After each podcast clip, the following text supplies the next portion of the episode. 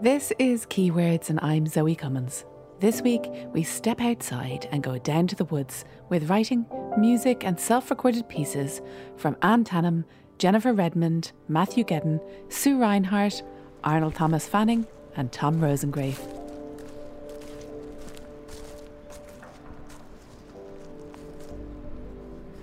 I'm on the outskirts of Dublin where the city creeps into the mountains through wooded areas. I come here quite often with my dog Jess. She's a border collie. She's running on ahead there, waiting for another stick to be thrown. There's, there's something about heading off for a walk that's an endless source of creativity for writers and for artists. Forests really give the imagination a chance to open up.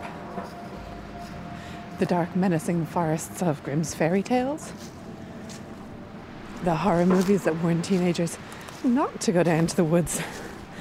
The forest holds codes and trespassers and poachers. There's stranger things hidden here. But for me, mostly, it's about, even for an hour or so, getting lost in myself.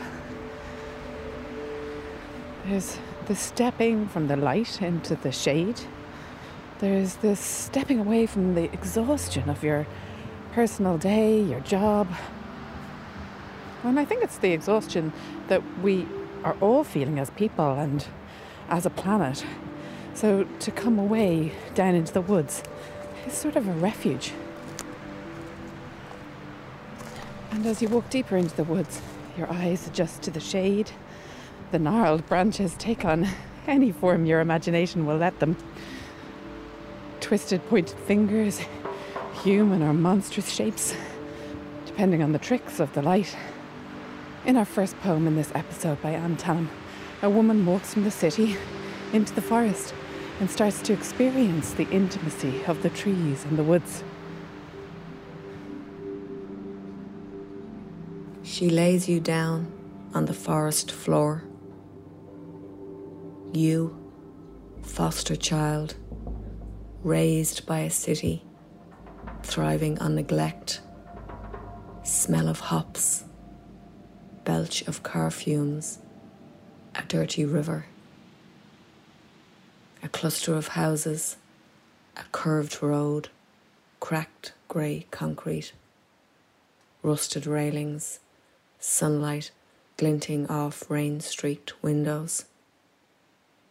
You, transported, eyes shut, back pressed against the mulch of leaves, fallen branches, crumbling bark, arms outstretched across bracken, spongy moss, fingertips tracing lichen whirls. You refusing to open your eyes, turn your head for fear of capsizing afraid to succumb to wood sorrel, wild garlic, yellow pimpernel, drown in the violet of bluebells, sink deeper, never go back. Jess! Jess? Jess, come on, Jess. There you are. Good girl. Good girl. And there she goes, back into the woods, into the darkness. And it's that darkness that kind of brings about a spell. Maybe it's the wind or the smells. Right now it's pines, and although not that enchanting, foxpea and bird droppings. It's a reminder that I'm in a wood, though, not in a piece of fiction. And then there's also the aloneness and how it takes a while to realize that quiet. Musician and composer Sue Rynhart wrote and produced this next piece for Keywords. She recorded it with Ben Rawlins, and it really lulls me into the magic of the woods.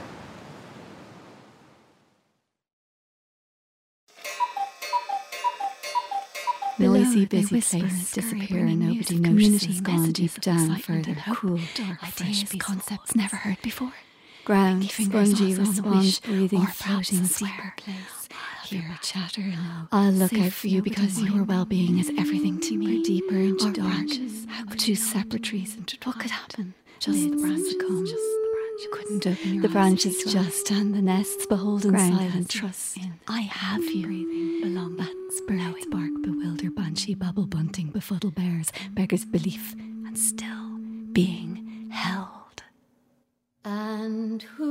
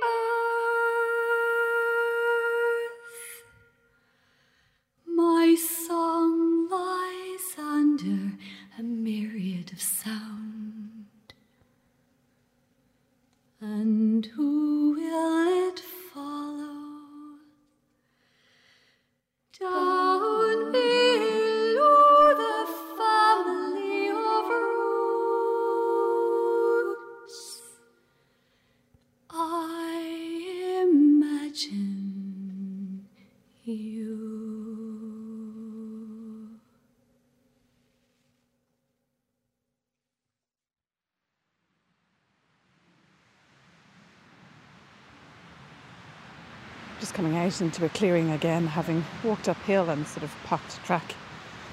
I've been out long enough that I'm warm and my head has kind of stopped rushing with thoughts and in a way I'm in pace with myself. And the, the line of trees either side of the track are, are pushing me upwards, saying, Come on, keep on walking up into the woods. Though the trees here are native, on either side of the track there's actually huge piles of logs waiting to be carted away. Commercial trees for logging instead of native oaks or willows or hazel.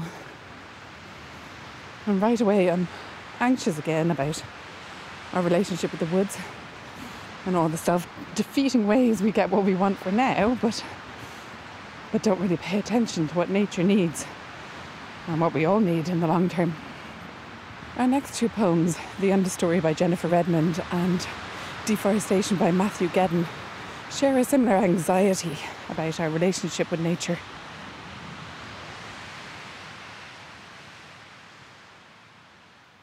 Short cutting at dusk through the gloaming park, I heard desire tread wilfully in my wake.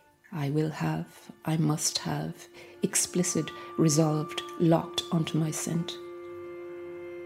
No fear is without shame, and the desperate tedium of the quarry, instinct and survival bid me dive into a tangled laurel grove where my limbs entwined with Daphne, who whispered, I know how it feels. Desire came searching, furious and stamping, grabbed a bunch of lustrous laurel leaves for his crown. Something to use, of use, contemptuous of us, and word went out all along the understory. Through the roots it ran, along the sodden earth and into the canopy.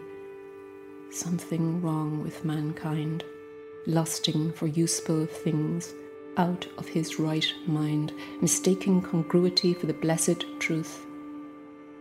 Lying there amidst the snaking roots and branches in the glory of my sister's wild green world, where the moss is a dress and the bark is smooth and strong and caring, I understood the Midas problem. Poor, endless, pointless prosperity. The wind picked up, the branches danced and sang, rejoicing. The great cycles of the air and water are breaking, saplings circled, hope.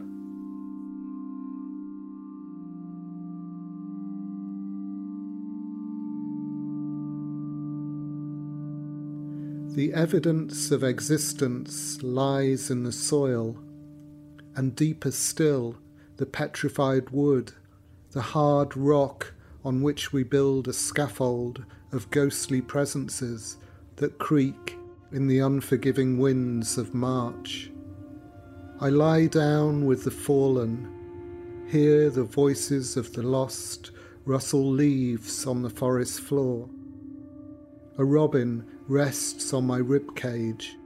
Crows peck at my jelly eyes so that I might see progress in the broken limbs the skeletons swaying on the skyline, far off hum of hungry farm machinery.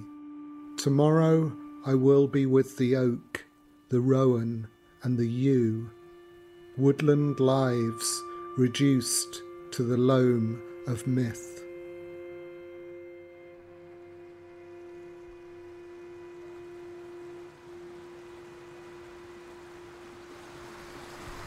I'm nearly at the top of the hill now. I've come through the woods, where the mountaintop is just above the tree line ahead. I don't really go out to walk with a purpose unless it's to complete a particular track or loop. But I do try to walk in some sort of partnership with what's going on around me. To notice things, to make a quick list of what I've seen or thoughts or how I felt along the way. It's obviously been raining overnight, there's a lot of water on the ground and streams trickling. I try to notice the rhythms the landscape offers, or the season, or the weather. In our next piece, Arnold Thomas Fanning walks with his camera. It gives him a way to notice what's going on around him. I recently took up photography again after a gap of decades because I was inspired by other writers who are interested in photography as well as writing. I also thought that it would be a good way to take a break now and then from the demands of writing. I quickly realized that the only way I could really improve as a photographer was to take more, if not endless, photographs, to practice, practice, practice, to just get out there with my camera and take more shots. So I began to go quite regularly on what I call the photo walk. I get my camera and I set off, and most frequently I set off down to the woods near my home. I'm standing now in the centre of the forest, what I think of as the centre of the forest. All around me are deciduous trees soaring high above me. It's late afternoon and the sun is low.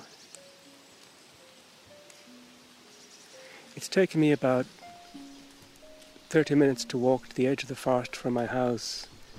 I've been walking around 30 minutes inside the forest. In a way, you can walk here for hours, although it's quite small. There's lots of tracks. It's a bit of a maze. The woods I go to are a short walk away, densely made up of a mix of sycamore, beech, oak, pine, larch, and sitka. It is crisscrossed with paths and narrow tracks that wind around it. It's a place of light and shadow, place of mystery with its collapsed structures buried in the undergrowth, crumbling boundary walls, and, depending on the time of year, of withered leaves or vibrant growth, of flowers, fungi, and mushrooms, blackberry bushes, and dense mist, and always an active bird life. I've been stopping along the way to take photographs, experimenting, looking at the light, looking at interesting things, things that catch my eye. But I've come to a halt here because this part of the forest, the centre of the forest is where I feel most relaxed. I always breathe most deeply here. I'm at my ease here. I come to a halt here. It is also a challenge for me to capture on camera in such a way that does justice to all its lushness, variety, and vibrancy, the textures of its changing seasons, its pools of dark, and its flashes of brightness. But I keep trying to do so on my photo walks. Meanwhile, the very act of walking has for a long time been really important in my life. I walk for leisure, for relaxation, but I also walk for my health, my mental well being, and for fitness. I walk to cope with anxiety, I walk to get my mind off things, and I walk solely for the sheer pleasure of it. But when I am on a photo walk, things are different.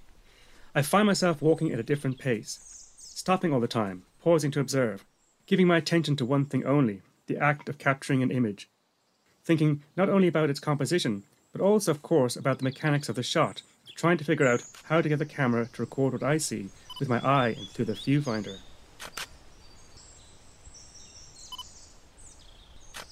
Because the kind of photograph I want to take is one that I can kind of picture in my mind. It is lush with vibrant colours, crisp with clear contrast between whites and blacks, and formally striking. I want to capture that tree in all its seasonal glory, that withered leaf in all its elegant decline, that crumbling wall with all its fascinating textures. But I'm not always able to do so so I walk on. I'm still here in the forest. It's not silent at all. There's bird song. There's little seeds falling to the ground, leaves, endless crackle. It's children playing in the distance.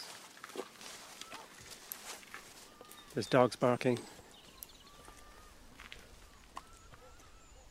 As I walk, I'm aware that despite the different pace, it turns out that the intense focus on photography during a photo walk does produce a similar result to the usual walks I go on. I find that my mind becomes released from its concerns and worries, I feel relaxed, and all too often, just as on a regular walk, I return from a photo walk feeling refreshed, renewed, and revitalized. Aperture, shutter speed, ISO. Do I understand this terminology? I guess I have a basic grasp of each of them. But am I taking good photographs yet? No, I have to say, in that regard, I still have much to learn.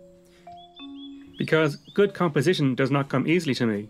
So while it has taken me almost a year to learn the basic technical skills to use my camera, I realize it could be many more before I really get a good grasp of the artistic and creative skills I need to produce a really good image. So I have to conclude and accept that I'm both an amateur and a beginner, and this in itself is very humbling. But that's all right. It's all right to be starting something, to be beginning, just embarking on a task.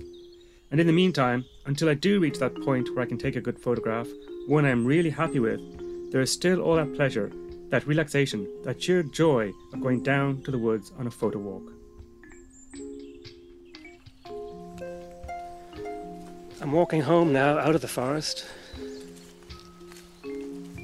not too far from the entrance that leads to a cobbled lane, that leads to a roadway, that leads to suburbia, I suppose, of the town I live in, in East Cork. There's still time to stop and take another photograph.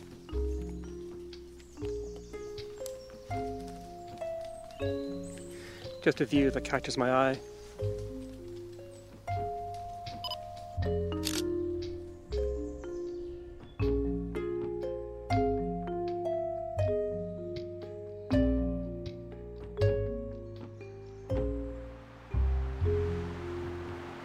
Final piece in this episode, the main character, Kevin, in Tom Rosengrave's story, A Quiet Storm, is a 30 year old and, in his own words, is something of an artist.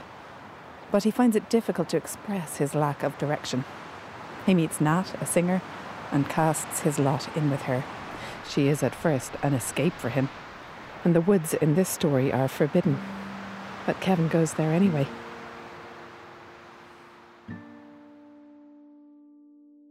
Kevin does communications at an electricity company. He's been doing it for years now, When he started, he wrote copy for the website. Now, he is line manager and oversees these things. His success, he knows, is down to his personality. He is calm and good humoured, decisive and direct.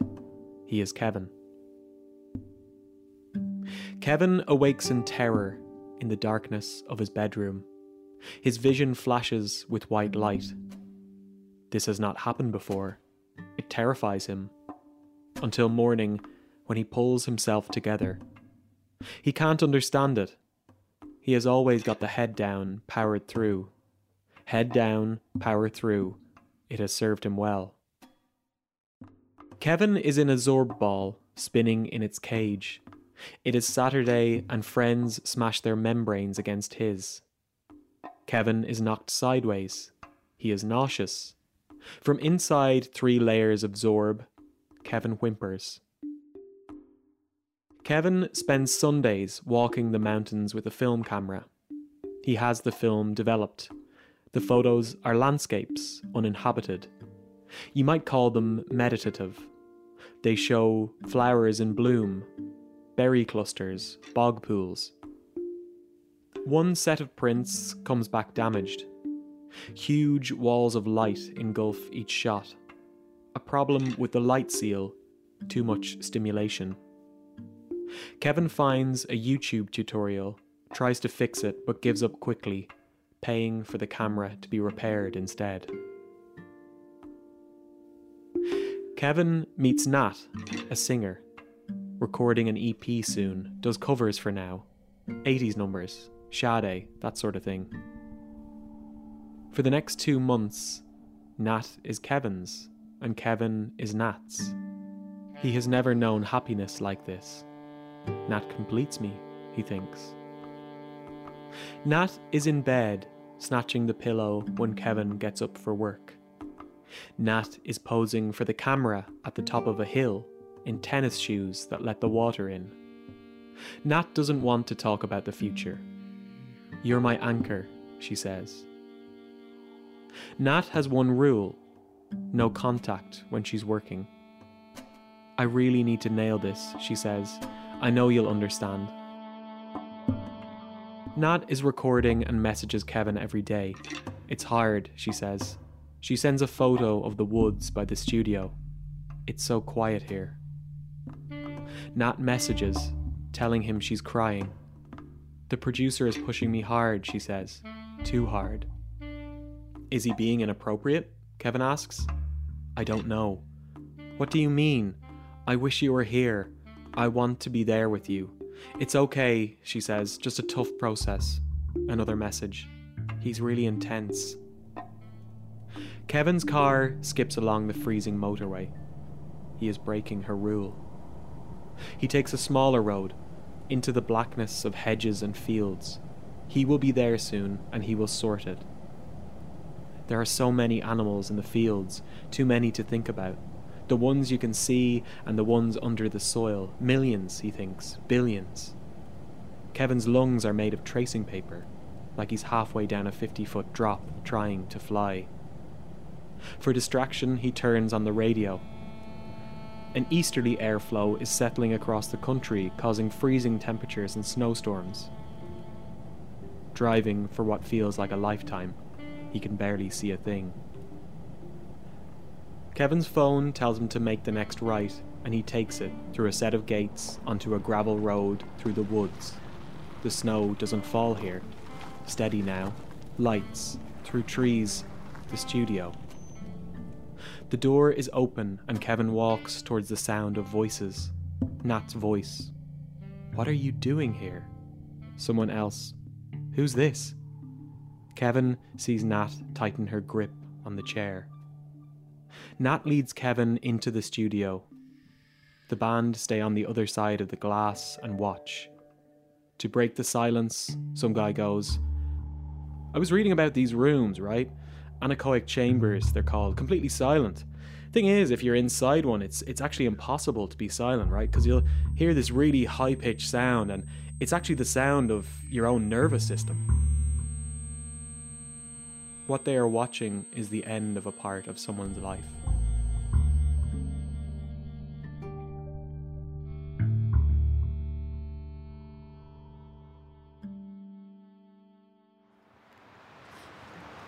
That's it for this episode. I hope your next trip into the woods helps you shrug off a little of the day and find some sort of re enchantment. Thanks to all the writers and musicians who wrote and self recorded pieces. The next keyword is threads.